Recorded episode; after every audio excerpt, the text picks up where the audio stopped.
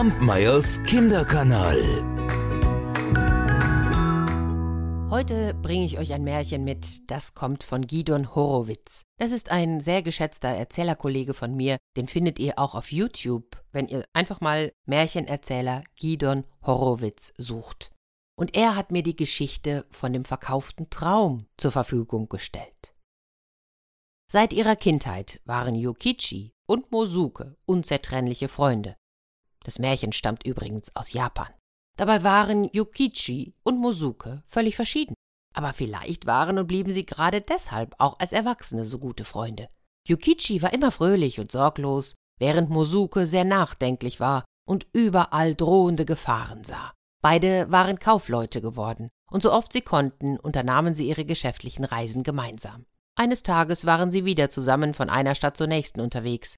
Der Weg führte sie durch einen großen Wald. Es war ein heißer Sommertag. Um die Mittagszeit rasteten sie auf einer kleinen Lichtung, aßen ein wenig von ihren Vorräten und tranken etwas Wasser. Dann streckte sich Yukichi auf dem weichen Waldboden aus, gähnte laut, ah, reckte sich noch einmal und meinte, ach, es ist so wunderschön hier, ein ausgezeichneter Platz für ein kleines Mittagsschläfchen. Mosuke schüttelte den Kopf. Ja, du kannst vielleicht hier schlafen, ich könnte das niemals. Ich finde es viel zu gefährlich. Stell dir vor, ein Räuber oder ein wildes Tier käme herangeschlichen würde uns überfallen.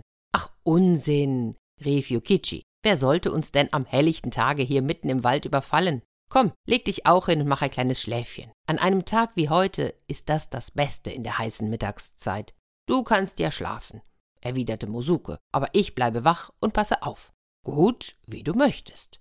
Yukichi gähnte noch einmal laut, dann schloss er die Augen und war im Nu eingeschlafen. Mosuke blieb wach und schaute sich immer wieder um. Plötzlich sah er, dass aus dem linken Nasenloch seines Freundes eine Wespe herauskroch. Sie flog ein kleines Stückchen weit bis zu einer hohen Kiefer, die auf einer kleinen Anhöhe stand.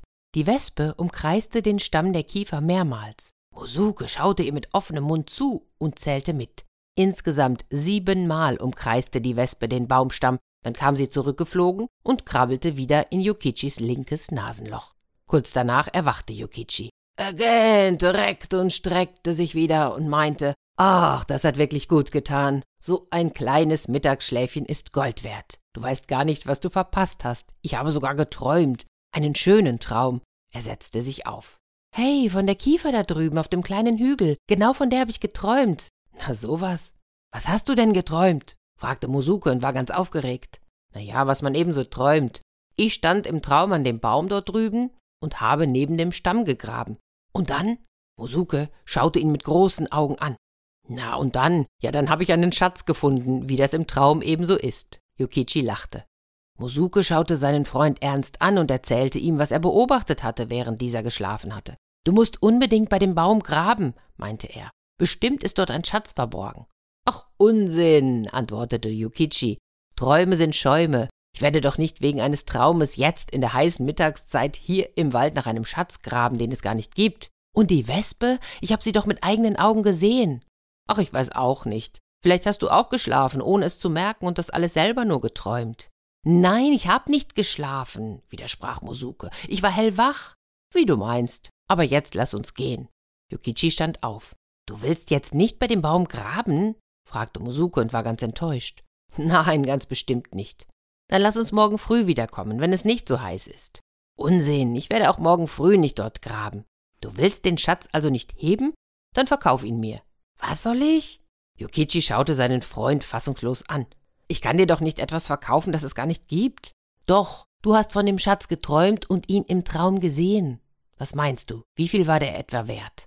Na ja, Yukichi dachte kurz nach. Hm, vielleicht so ungefähr 300 Silbermünzen. Sehr gut. Ich kauf dir den Schatz aus deinem Traum für 300 Silbermünzen ab. Aber das ist doch völliger Unsinn. Nein, das ist kein Unsinn, sondern ein Geschäft. Du bekommst von mir 300 Silbermünzen für den Schatz und morgen komme ich wieder her und grabe den Schatz aus. Tja, wenn du unbedingt möchtest. Yukichi seufzte. Aber jetzt lass uns gehen. Da machten sich die beiden auf den Weg und verließen die Lichtung. Sie hatten nicht bemerkt, dass ein anderer Kaufmann nur ein kleines Stück entfernt im Wald seine Mittagsrast gemacht hatte. Er hatte die beiden belauscht und schüttelte nun den Kopf. Die sind ja vielleicht ehrlich, dachte er. Viel zu ehrlich und ganz schön dumm. Na, diesen Schatz, den schau ich mir jetzt erst mal an. Und als die beiden Freunde nicht mehr zu sehen oder zu hören waren, da stand er auf, ging zu der hohen Kiefer und begann neben dem Stamm zu graben.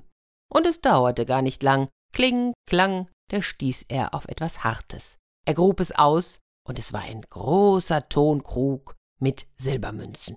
Na also, da ist er ja der Schatz. und er gehört jetzt mir. Er zerschlug den Tonkrug, füllte die Silbermünzen in seine Tasche und machte sich davon. Er schlug eine ganz andere Richtung ein als die beiden Freunde. Er hatte keine Lust, einem der beiden in den nächsten Tagen zu begegnen. Am nächsten Morgen, da machte sich Musuke auf den Weg zurück zu der Lichtung im Wald. Er hatte sich den Platz gut gemerkt, und als er die hohe Kiefer erreichte, da sah er das gegrabene Loch neben dem Stamm und die Scherben. Oh nein, ich hätte auf mein Gefühl gestern hören und sofort nach dem Schatz graben sollen. Jetzt hat ein anderer ihn genommen. Traurig setzte er sich neben das Loch und nahm eine der Tonscherben in die Hand. Gedankenverloren drehte er sie hin und her. Da merkte er plötzlich, dass Schriftzeichen darauf eingeritzt waren. Seltsam. Er hob eine andere Tonscherbe auf, und auch auf der fand er Schriftzeichen. Nun wurde er neugierig und begann die Scherben zusammenzusetzen, bis er lesen konnte, was da geschrieben stand. Der erste von sieben. Der erste von sieben? dachte er. Oh, dann gibt es ja noch sechs andere. Und sogleich begann er zu graben und fand tatsächlich nach kurzer Zeit sechs weitere Tonkrüge, alle mit Gold und Silbermünzen gefüllt. Von dem Schatz kaufte er nun ein Gasthaus in der nächsten Stadt. Das nannte er zu den sechs bauchigen Krügen. Hier lebte er fortan vergnügt, und immer wenn Yukichi in die Stadt kam, dann besuchte er seinen Freund und übernachtete in dessen Gasthaus. Abends saßen die Freunde bei einem Gläschen Reiswein zusammen und erzählten einander lachend, wie der eine dem anderen den Traum abgekauft hatte. Wir hören uns nächste Woche. Bleibt schön munter. Bis dann. Kampmeyers Kinderkanal.